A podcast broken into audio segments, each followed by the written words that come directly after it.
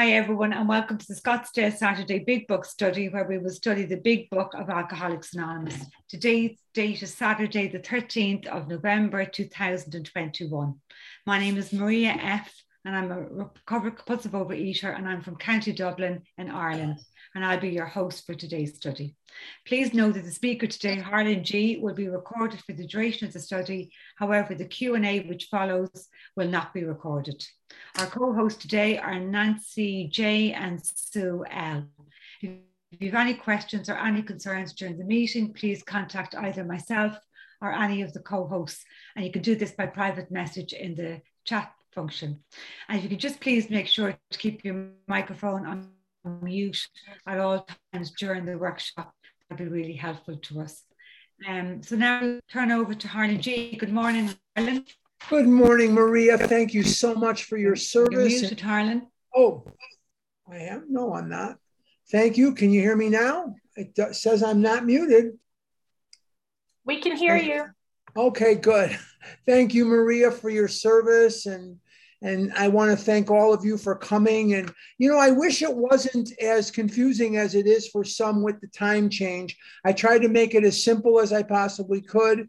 And what I did was I started an hour later. So, unless you're in the state of Arizona, it starts at the very same time, no matter where you are. The only ones that are experiencing any type of change are the people that are in the state of Arizona.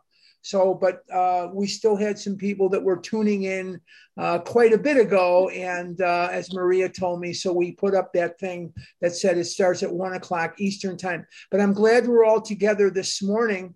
I went to Chicago last weekend. I went home for a wedding. And the wedding that I went to was a little girl who I was at her mother and father's wedding, and I knew very well her grandfather on both sides. I used to work for her grandfather on her father's side and her grandmother grandmother and grandfather on her our mother's side were like sir have been like surrogate family to me for 60 years uh, they were very we have been very close through the years so to see her get married was was wonderful but to be home and look at the city and say i am a child of this uh, made me very proud and i got to see a lot of people that made me who I am, uh, both good and bad, but they made me who I am. And it was wonderful. I got good and sick though. Um, I was eating in restaurants and I don't think that agreed with me, but I went from 85 or 80 degrees, not 85, about 80 degrees to about 30 degrees, and from about 30 degrees to about 80 degrees. And the last several times I've traveled, if I go for more than just say Friday, Saturday, and then come back Sunday, I have gotten sick 100% of the time. I remember when I got back from Israel, I had to talk the doctor out of putting me in the hospital. He wanted to put me in the damn hospital, and I had to talk him out of it. Um, but uh, this time, I didn't want. I didn't have to go to the hospital. I just got these magical pills and they've restored my voice and they've calmed my stomach down and i'm so glad to be here i will share this with you uh, being in chicago uh, all of wednesday night thursday friday saturday sunday being in chicago i got a sense of how temporary life is and i'll explain that in the neighborhood that I grew up in, which was the, is the West Rogers Park neighborhood, I'm a Devon Avenue kid. And I lived around Devon and California, around Devon and Kedzie. That's my neighborhood. I went to Mather High School in Chicago. And when I was a little boy, and I'm sure every one of you who, who has any type of memories of childhood went through this. This was the movie theater, and this was the department store, and this was the deli, and this was this restaurant, and that was that bank. And then you get to a point where you haven't been there for a long time. Not only is that all changed, but you wouldn't even know looking at the land, looking at the buildings, that those places were ever even there. And so when I got through the trip to the neighborhood, I was really sad and I couldn't get in touch with why I was sad because things had changed. It's not a secret. My high school's changed a little bit here and there. They've redone the uh, main entrance because we went to the high school. We went to Mather and they redid the baseball field and they redid a lot of the stuff. But what I got a sense of is how temporary life is, how fleeting life is, and how we are so charged with doing what we can do, doing what we should do to make it as meaningful and as wonderful as it can be. Because you blink your eyes and we're gone. And, you know, I, it's just amazing to just go down that main drag, that Devon Avenue drag, and to see how different everything is. People are speaking different languages than they spoke when I was a kid. They're they're wearing different clothing. They're wearing different. They're doing different things, and uh, it's just it's it's just incredible. Now downtown Chicago doesn't change as fast and as much, but the neighborhoods, good lord! And then we went to Wrigley Field. Even though there's no game, I still want to go past it. How different the neighborhood is from what I remember when I was a vendor there, and I lived there as a, as a young man, not as a child, but as a man in my 30s. I lived at 3708 Sheffield. How different that whole neighborhood is today. It's really incredible how amazing and quick the change is and how thorough the change is so that you would never know what was there you know when i was a kid you just have no remnants of it at all uh, so that was what was going through my mind. But I'm really glad to be back here with you guys. I missed this last Saturday, even though I was having a really good time. I did think, you know, what I should be doing is this. And I hope that you guys all had your time changed. We don't change our clocks in Arizona. So we're, we're, you know, we're just, I'm just doing this an hour later. I wish Arizona would uh, either go to Pacific time or Mountain time and just stay with that. I think it would be easier if we did change. But what I think would be the easiest is if we knocked off this Narishkeit with the time change, because to me, it's just craziness. It's just nuts. Either stay on standard or stay on daylight savings time and be done with it. But okay, whatever. I'm, you can't fight City Hall, I guess. You can't you can't really fight City Hall. So, what are you going to do? Um, we are in the chapter A Vision for You. And the chapter A Vision for You is where A Vision for You gets its name. It's where our evening meetings get their name. There's lots and lots and lots of groups that are called A Vision for You. Nobody has a copyright on it, nobody owns it. It's a title of a chapter in the big book, and it is used by many, many, many meetings throughout the world as A Vision for You. And um, we have been talking two weeks ago and before that we have been talking about the advent of the meetings and the growth of the fellowship. And we have been talking about some of the history. And we looked at the page 159. We're going to be on 161 here in a minute. We're going to start on 161. Now, this house will hardly accommodate. But we looked at it, and in the whole world of Alcoholics Anonymous, there were 10 people there were 10 people. On the bottom of 159, he says, a year and six months later, that would mean January 1st of 37, these three had succeeded with seven more. So we see how God blessed the fellowship. And how did he bless it? He blessed it with recovery, but he also blessed it with the unbelievable growth that it has experienced the flourishing of the growth, the flourishing of the fellowship. To today, Alcoholics Anonymous is a household name. Everybody in the medical profession knows about Alcoholics Anonymous. Everybody knows what Alcoholics Anonymous is. Everybody has a feeling that this is something that does work. And one of the things and I'm not indicting Overeaters Anonymous here. I'm not, I'm not issuing an indictment. But one of the things that I will say that Alcoholics Anonymous has done much better than we have is to become that household name. Now, there's some reasons why it is a little more difficult for us because we're competing with the pay in ways. We're competing with multi million dollar companies, with advertising agencies and advertising budgets and experts in the field where they will get public relations people and they will sponsor things and they will put their name out there as the solution. But Overeaters Anonymous is not as well known. Overeaters Anonymous has not done the effective job that Alcoholics Anonymous has done to uh, educate the medical profession, to educate the public as to what we have, what we are, and how really effective it is. And it's free. You know, if you want to drop a buck in the basket or two bucks in the basket, great. If you don't, that's okay too. There are no dues or fees for membership in Alcoholics Anonymous.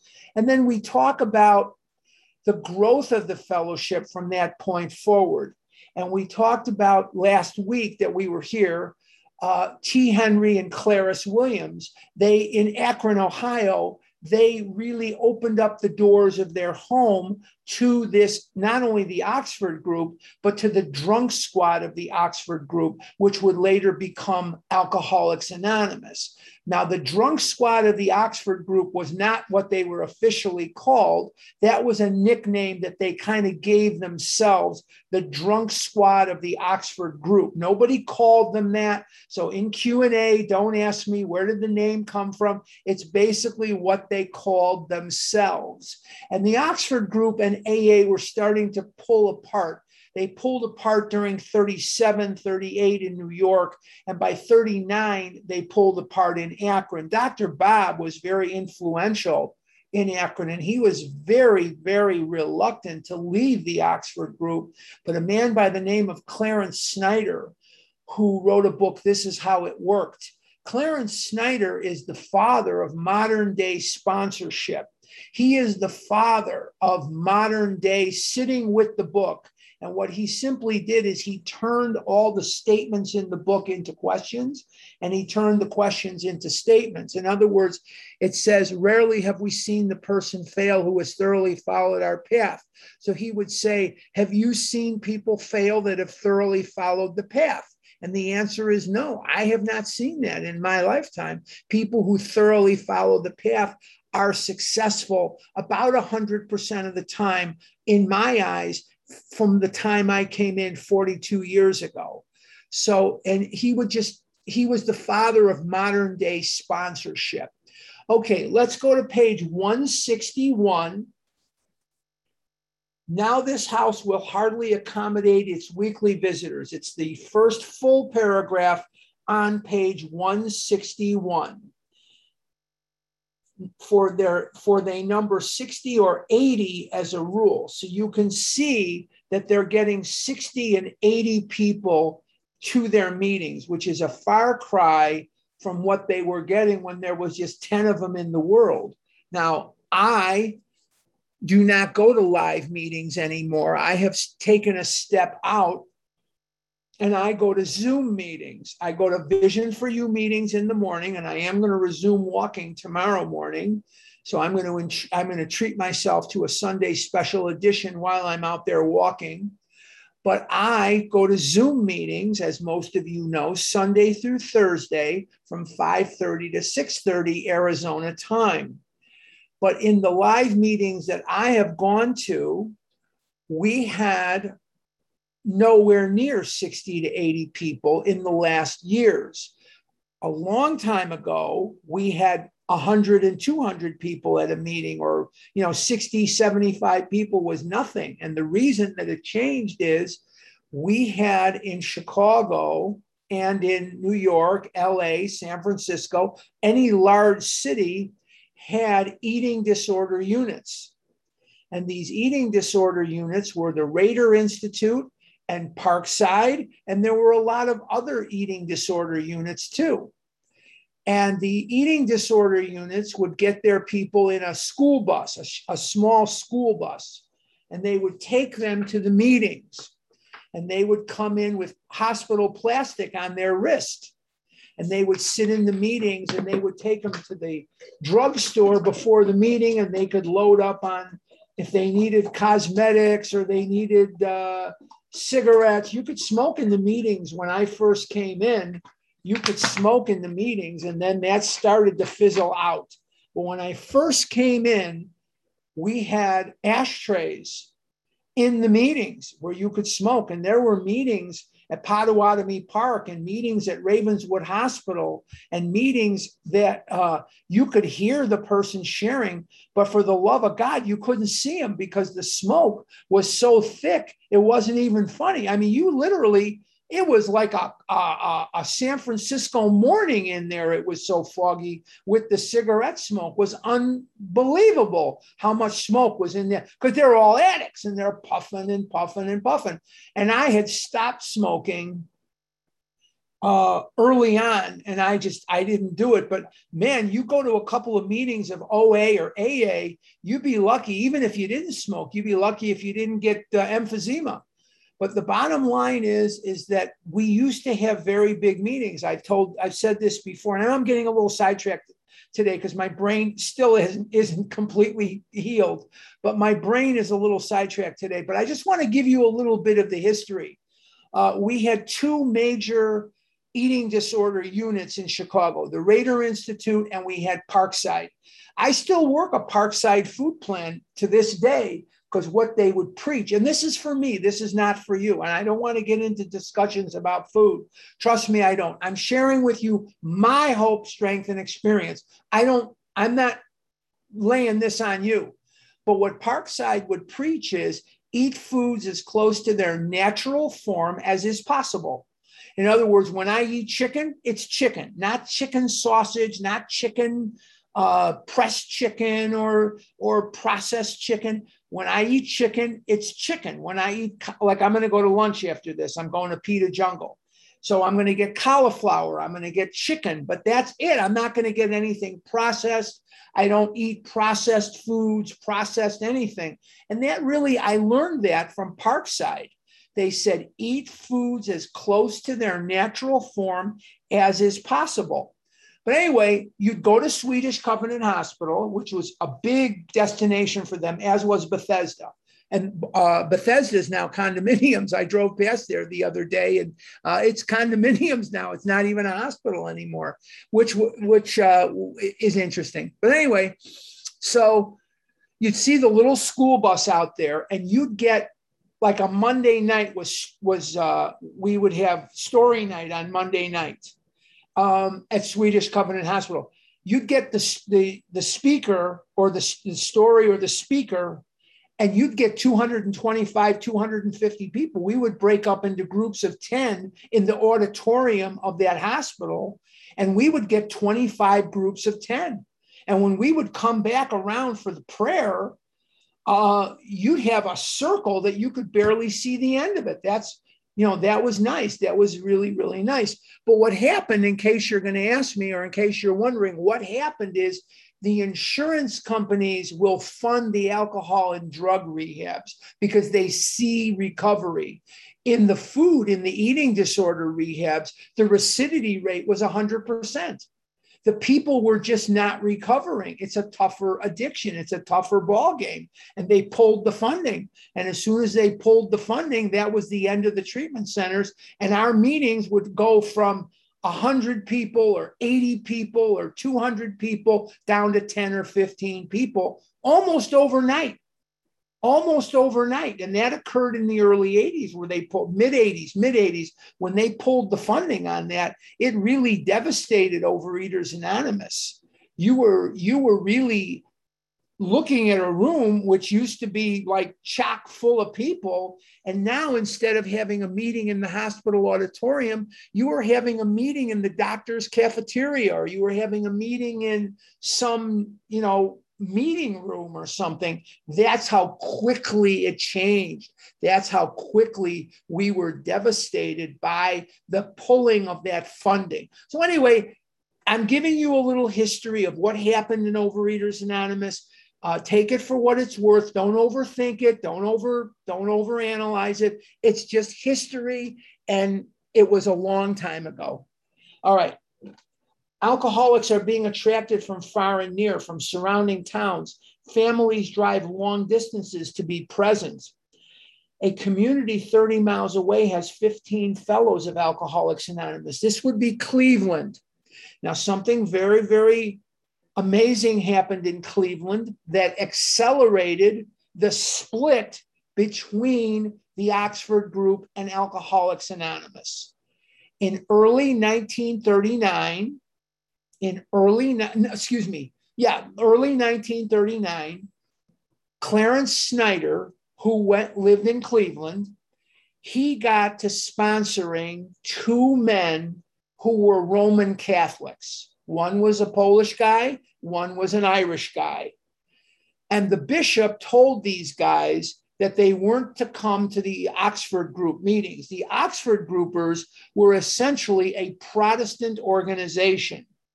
And the bishop told these two guys not to go to the Oxford group meetings. Clarence Snyder drives down to Cleveland, says to Dr. Bob, This is what's going on. And Dr. Bob wasn't having it. He said, Look, when they were drinking, they weren't such good Catholics. They can come to the damn Oxford group meetings. And if they were in attendance at the Oxford group meetings, they're doing themselves a favor and God will completely understand. But Clarence really wanted to split from the Oxford group. He not only saw this as an opportunity to split, he saw this as a valid reason to get other people to support him. So in March of 1939, about a month before the big book was published, they had a meeting in Cleveland, and it was the very first meeting ever of a fledgling group. And the name of the group was Alcoholics Anonymous. And in Cleveland, Ohio, in that year, in that day, in that moment, was the very first meeting of a fledgling group called Alcoholics Anonymous. So incensed were the Akron people that they actually drove up to Cleveland and encircled the building where the meeting was taking place to protest they were protesting this meeting because they did not want to leave the Oxford group. This was something that had worked for them. This is something that they felt very comfortable with, and they did not want to leave. They were afraid of change. And one of the things that I know about myself is I fear the new, the untested, and the different. You freak me out when you ask me to go in a place emotionally or physically that I have not been before.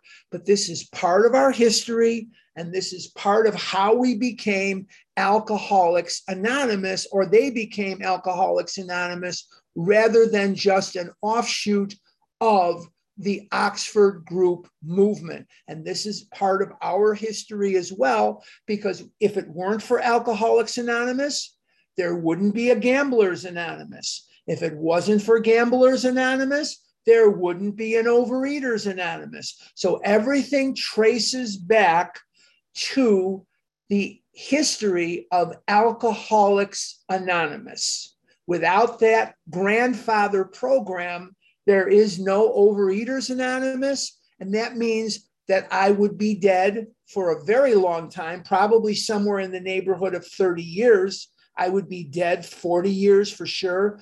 I would be in a piano case outside of Chicago, Illinois, in a cemetery called Jewish Waldheim Cemetery. And that's where I would be buried. And that's where I would be laying this morning instead of talking to you now.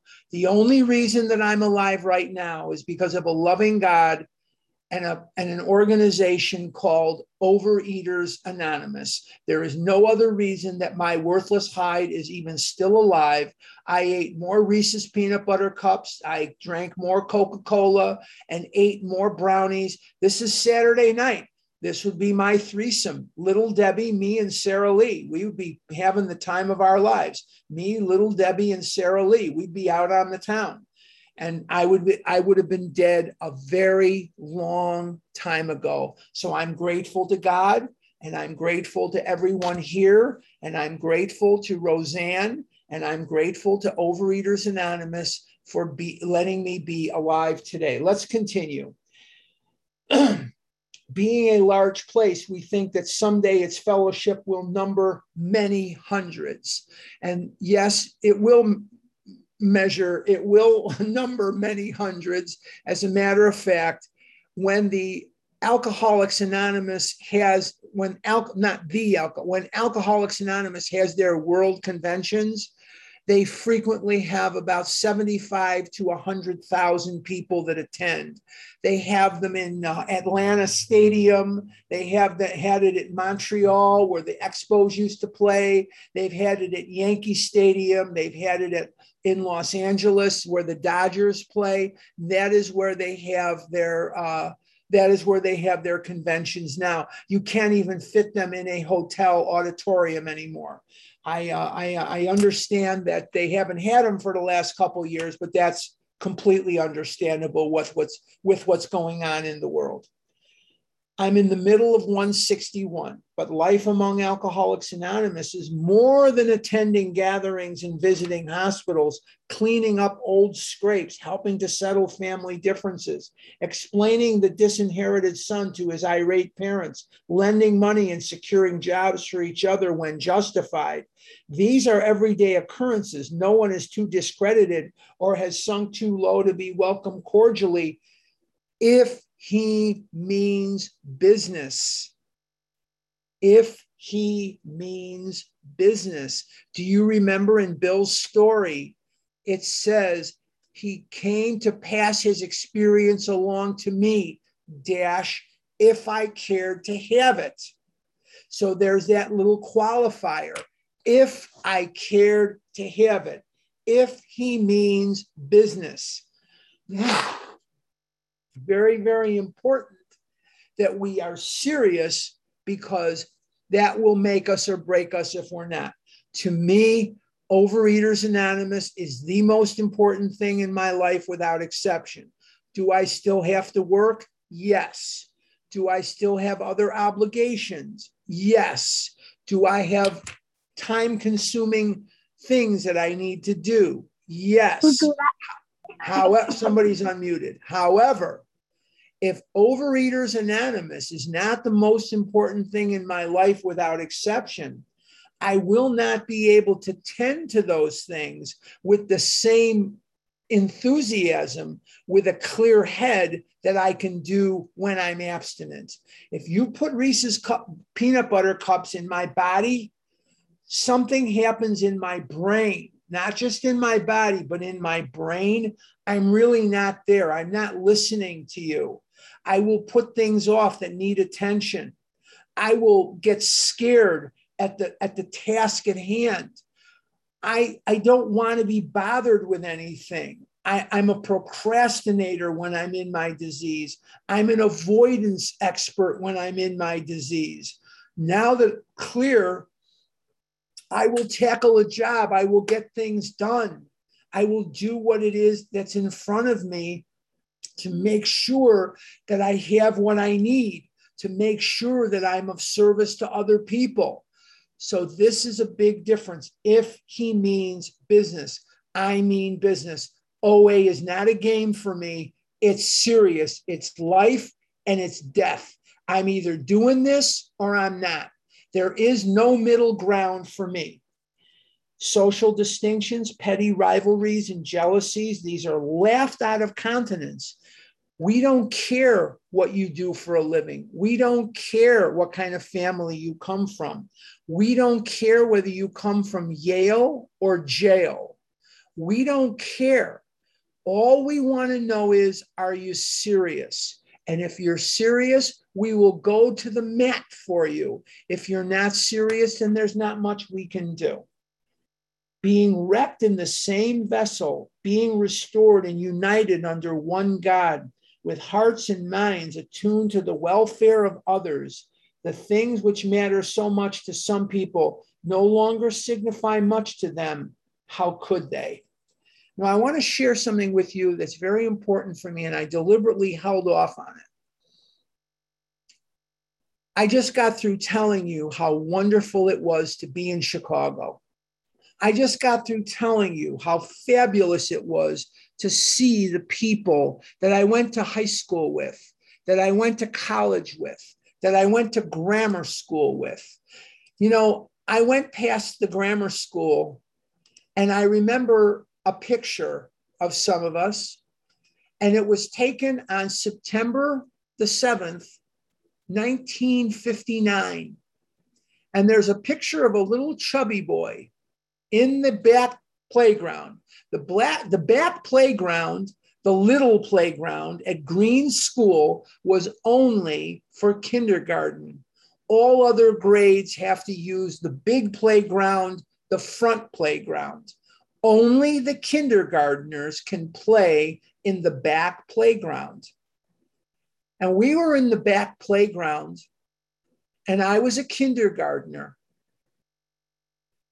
And I met people that day that sat in the circle with me in Mrs. Gieverman's kindergarten class.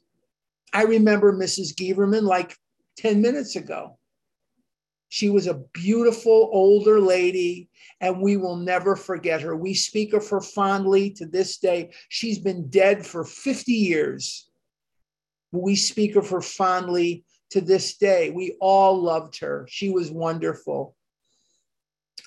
And I remember that some of those kids were some of the kids that I saw when I went home last week.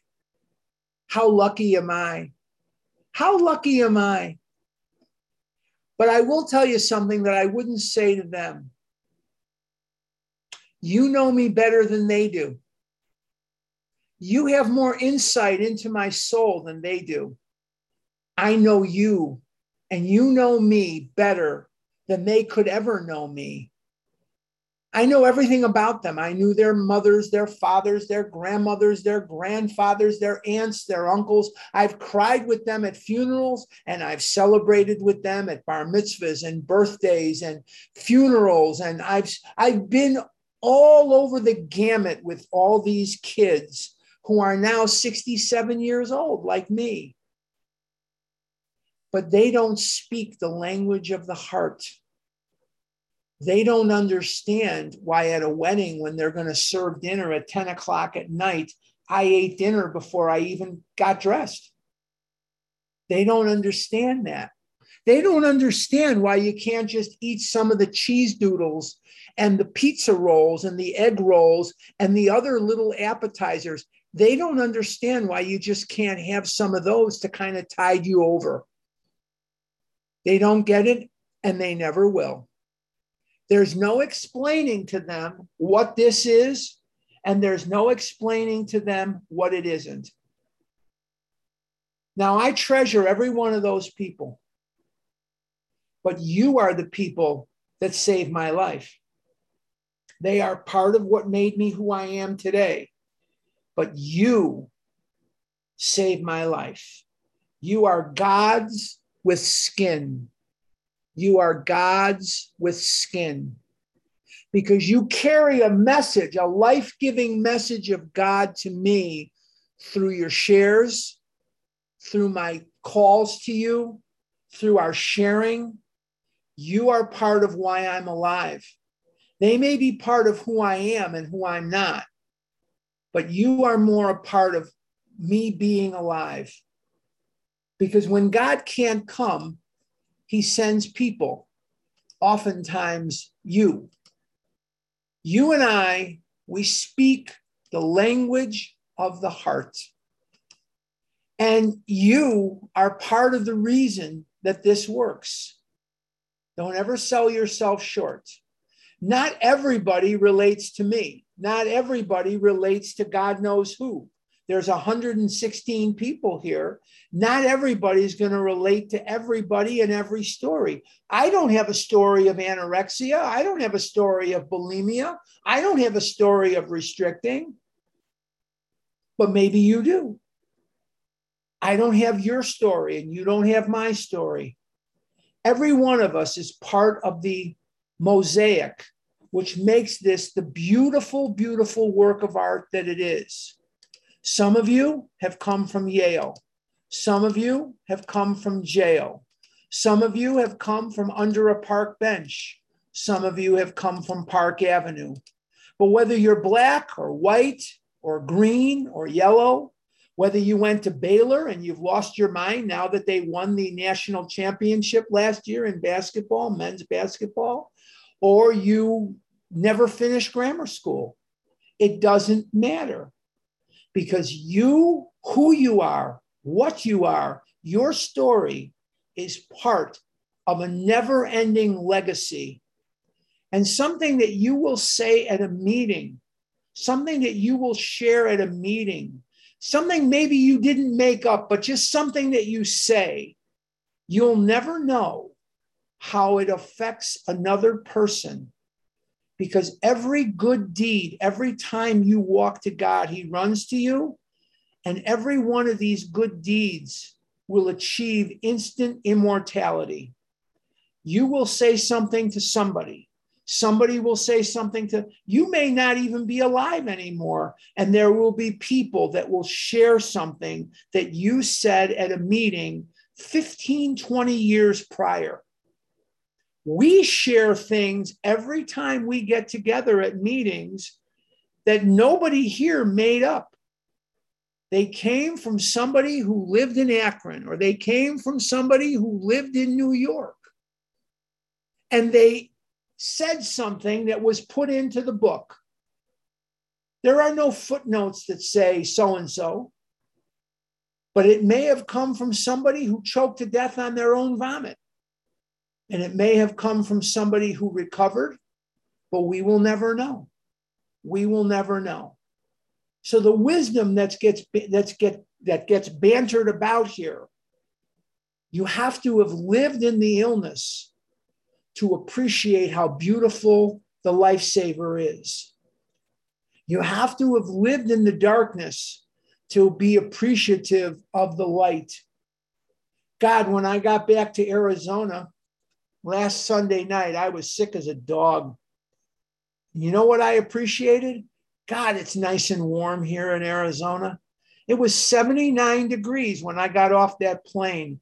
It was in the 30s during the day in Chicago, 40s, and during the day when I was in Chicago. Fat, I don't want that anymore. PU. But the bottom line is you cannot appreciate one thing until you have something else. And that's what makes this work. You are part of what makes this work. You are part of that tapestry.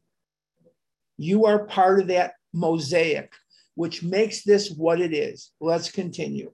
We're at the bottom of 161. Under only slightly different conditions, the same thing is taking place in many Eastern cities. In one of these, a well known hospital for the treatment of alcoholic and drug addiction six years ago, one of our number was a patient there. He's talking about Bill Wilson, he's talking about himself, and he's talking about the Towns Hospital. The book was written in 37 and 38. This chapter was written in 39. And so six years ago, he was hospitalized in April of 33, April of 34, December of 34, and December of 34.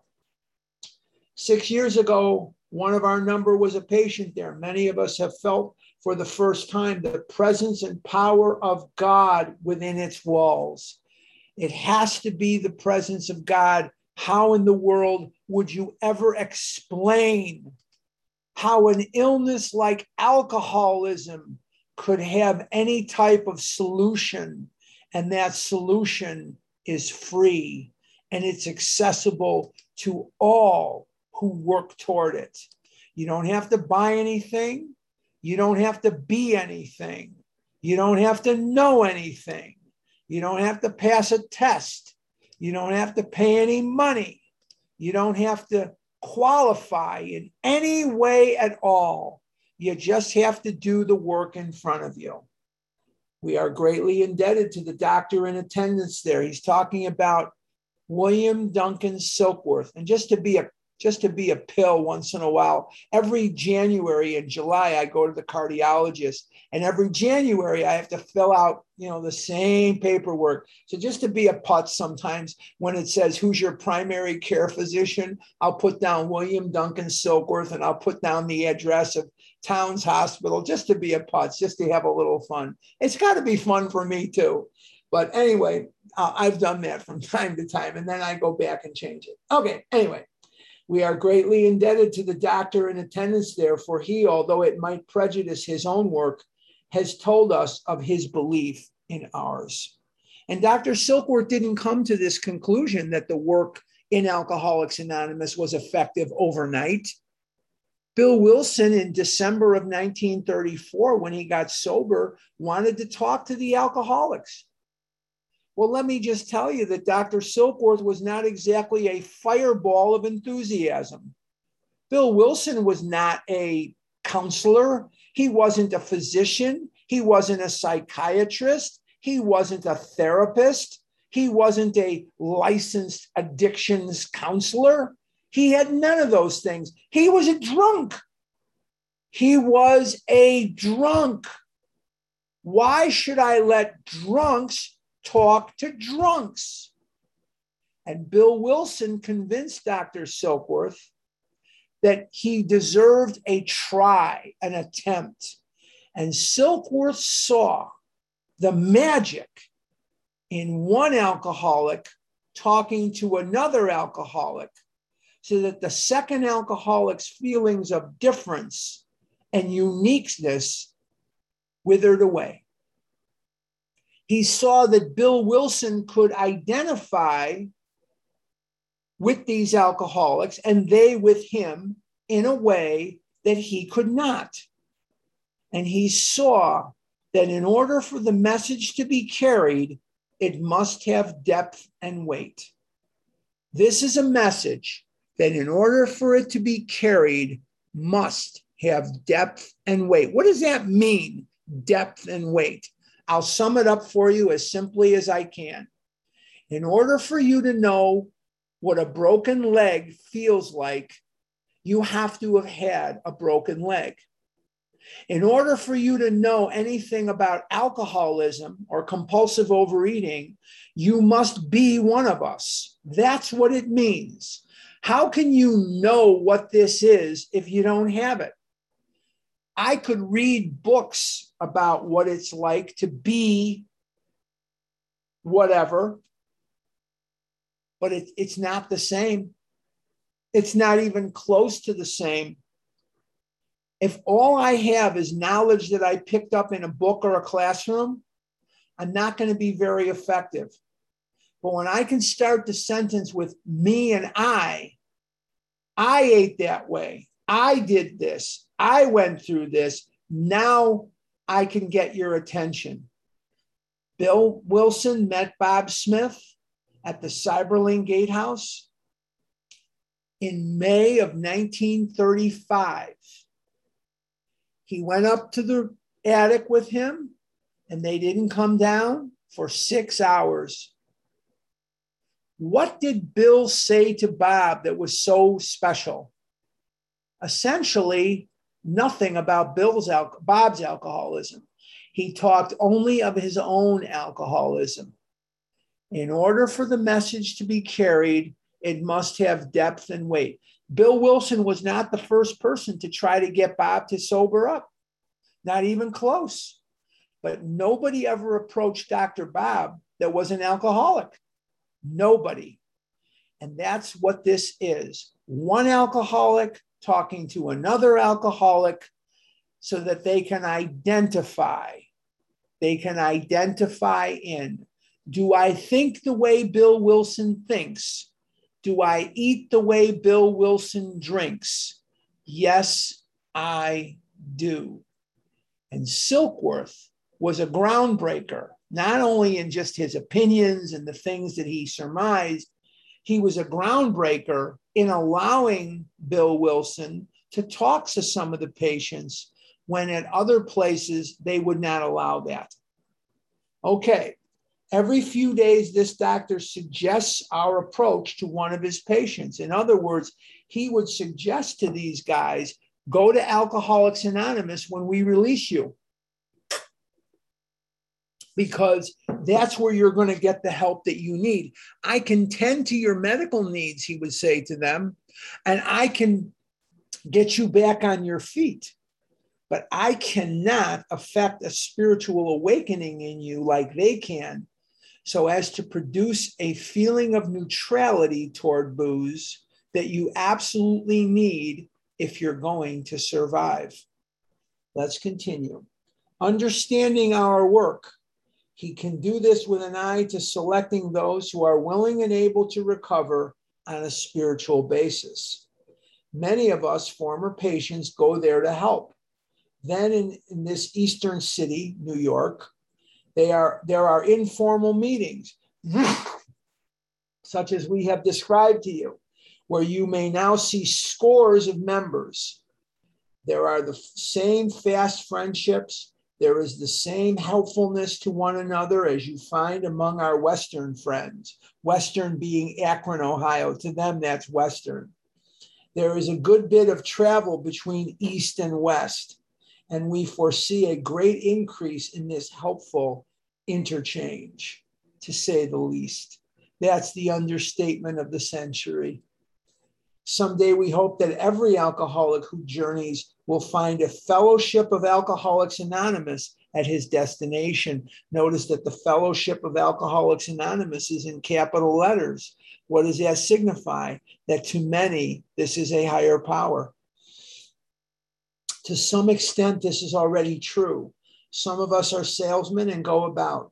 Little clusters of twos and threes and fives of us have sprung up in other communities through contact with our two larger centers, through contact with our two larger centers.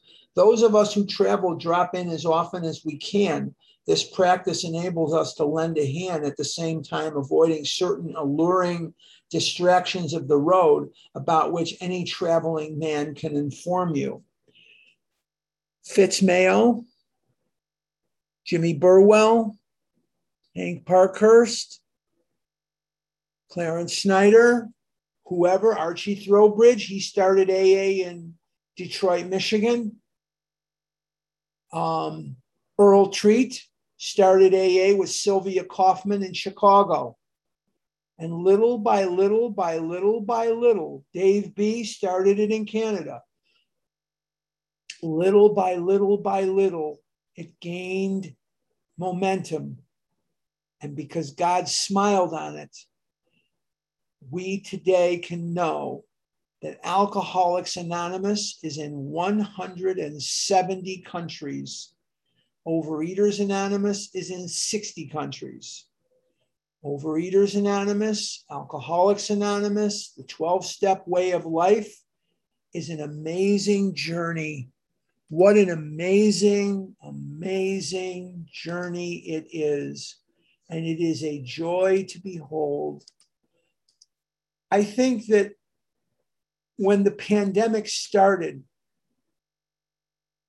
was March of 2020. I went to Sarasota, Florida, and I did the last retreat that I've done. I haven't done one since, not on not in person. I've done them on Zoom in Greece and Italy and Israel and here and there. I've done them all on Zoom.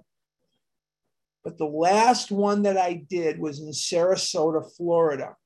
Tampa, Florida, but the thing was in Sarasota. And it was March. And on March the 12th, 2020, which was a Thursday night, I had come back that previous weekend. March the 12th was a Thursday night. I went, I used to go Sunday, Monday, Tuesday, Wednesday, Thursday to the North Scottsdale Fellowship Club, two blocks from my house two blocks from here. That's why I bought my house here. A big part of the reason, because I needed a, a two story house like I need a Lochencup, like I need a hole in my head. But I could afford this place, and it's two blocks from the North Scottsdale Fellowship Club. And I was sitting there with one or two people. And by the next day was Friday, the 13th of March. It was March, it was Friday the 13th the news coverage had shifted so that this was non-stop with with the doctors and the scientists and and and, and the politicians and this faction is screaming it's bullshit and this faction is screaming it's serious. You don't know who to believe or what to believe. But it soon became apparent with the deaths and the and the illnesses that this was something to take serious that was the last live meeting i went to except with one exception larry kay who most of you know, Larry Kay, came here to Arizona to visit. And we went to a Friday meeting. There was a Friday morning meeting at the club at 10 o'clock in the morning. It's not there anymore. And I took Larry there. There was like three or four people. It was a hybrid meeting. Now that meeting is completely on Zoom. But what I'm getting at is this only God could have taken this pandemic, this, this horrible, horrible pandemic. I mean, three quarters of a million people are dead. I know people that died from this. I now can tell you, I know people that are dead from corona, from corona. And he took the world, the entire planet Earth, and he made us into one intergroup. I mean, this Zoom, I never heard Zoom to me was a noise that a little boy made when he played with his car on the floor of his room. What I never heard a Zoom in my if you heard a Zoom, then you're smarter than I am because I never heard of such a thing. So what we did was we went and we did phone meetings just like Vision. We got a phone number, and I think it was Lauren that was the, one of the first. Lauren, Maria, and and and uh, Pat, and uh, Nancy, and um, forgot who else. Anyway, Sue, Sue, yeah, Sue. They were approaching me about going to Zoom. I didn't know what the hell Zoom was. And all of a sudden, we transitioned into Zoom now we're Sunday through Thursday. I just perpetuated what we had, and I did my big book study on Saturday morning at the coffee plantation. So now I do it on Zoom. And now we're getting 75, 100 people a night on our meetings, Sunday through Thursday. You're more than welcome to come. It's at 5:30 Arizona time, so it's 4:30 Pacific time, you figure it out. You're smart people. It's 6:30 Central Time, 7:30 Eastern Time in the winter. In the summer, it's an hour late.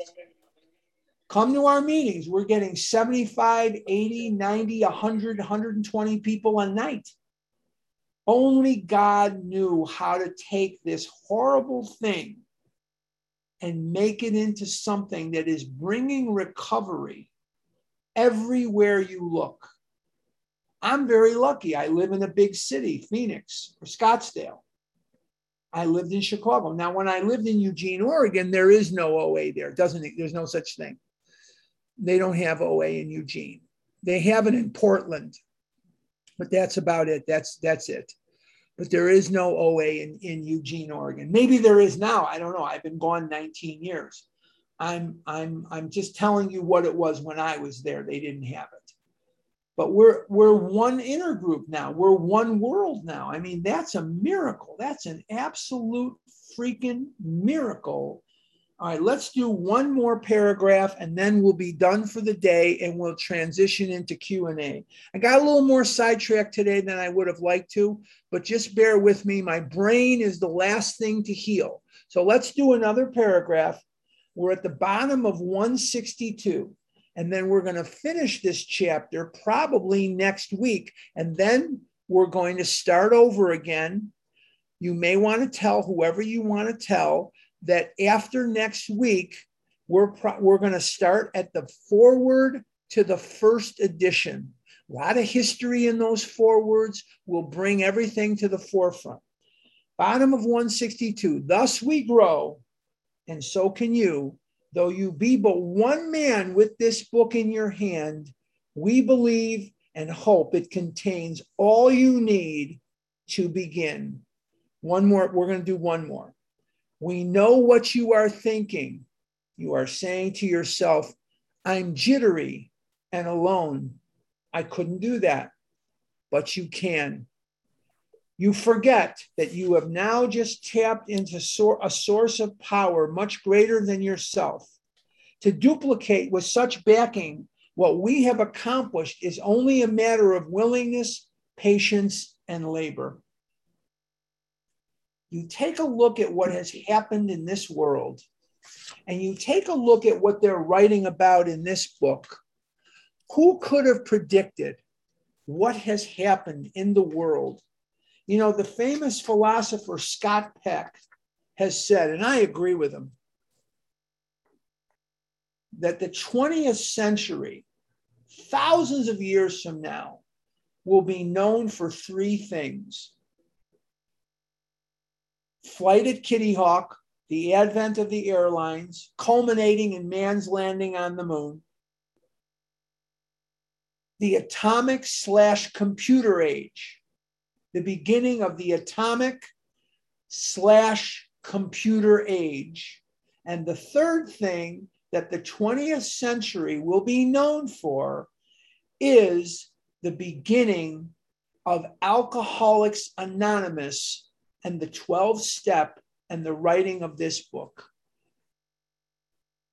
When you work this program, you unleash a power that cannot be measured or even estimated. The power of God grows and goes and grows and goes. It goes deep and it grows into places and it seeps into areas not only of our life that we didn't even know were broken.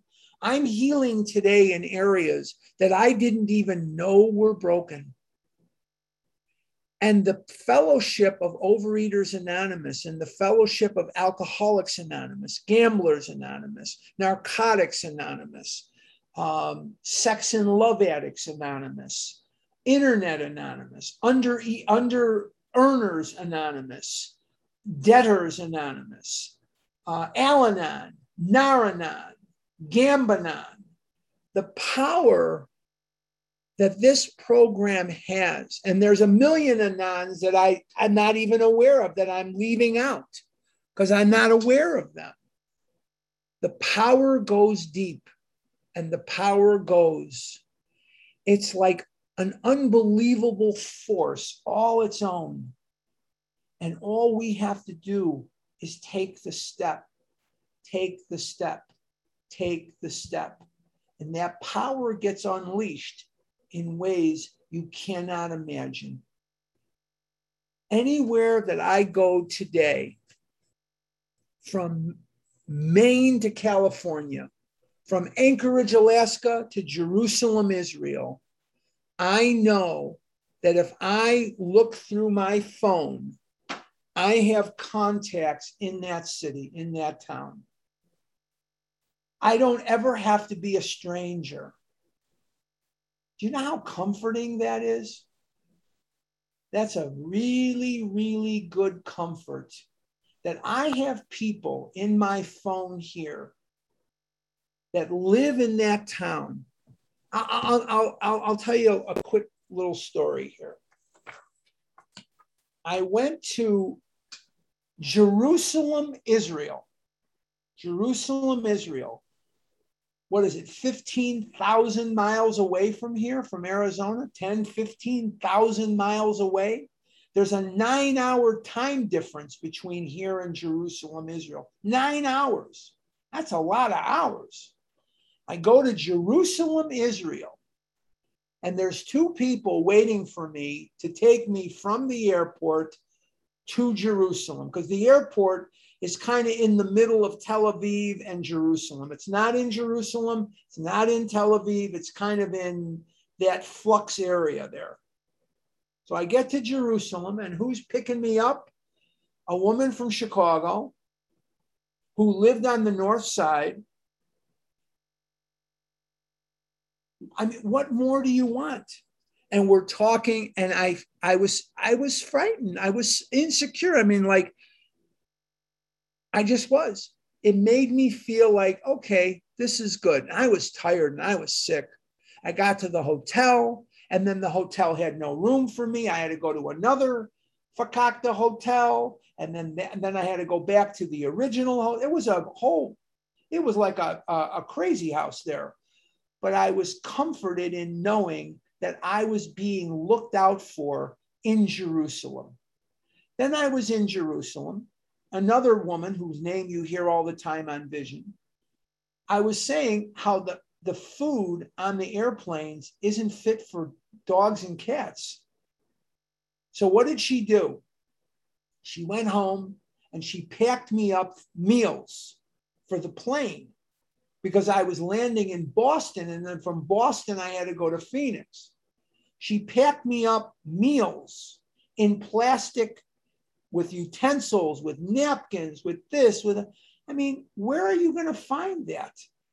Where are you going to find that kind of, of fellowship? And yet here it is. It's here, and you are a part of it. Don't wait for us to come and grab you and say you are a part of it. I'm telling you, you are a part of this fellowship. Look to add rather than what you can take. It's just an amazing, amazing way of life. Okay.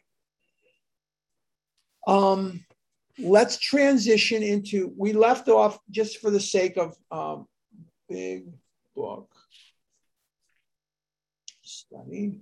163 is the page number, and we're going to start with we know of an AA member. Okay, I'm going to turn this back. Oh, a couple of other things before I do. We're going to go to question. We are meeting next week, and there'll be no interruptions for the foreseeable future when we're not going to be meeting. Uh, except for in January when I, if I go to LA, if I go to LA for the birthday the the birthday is not in person, but I've been invited to go there. I haven't 100% decided yes or no. Um, but anyway, uh, no math questions, no math, no food questions. And if you asked a question two weeks ago, please step back and let people who have not asked the question come to the come to the front of the room. Maria or Nancy or whoever, Sue or whoever, it's back to you because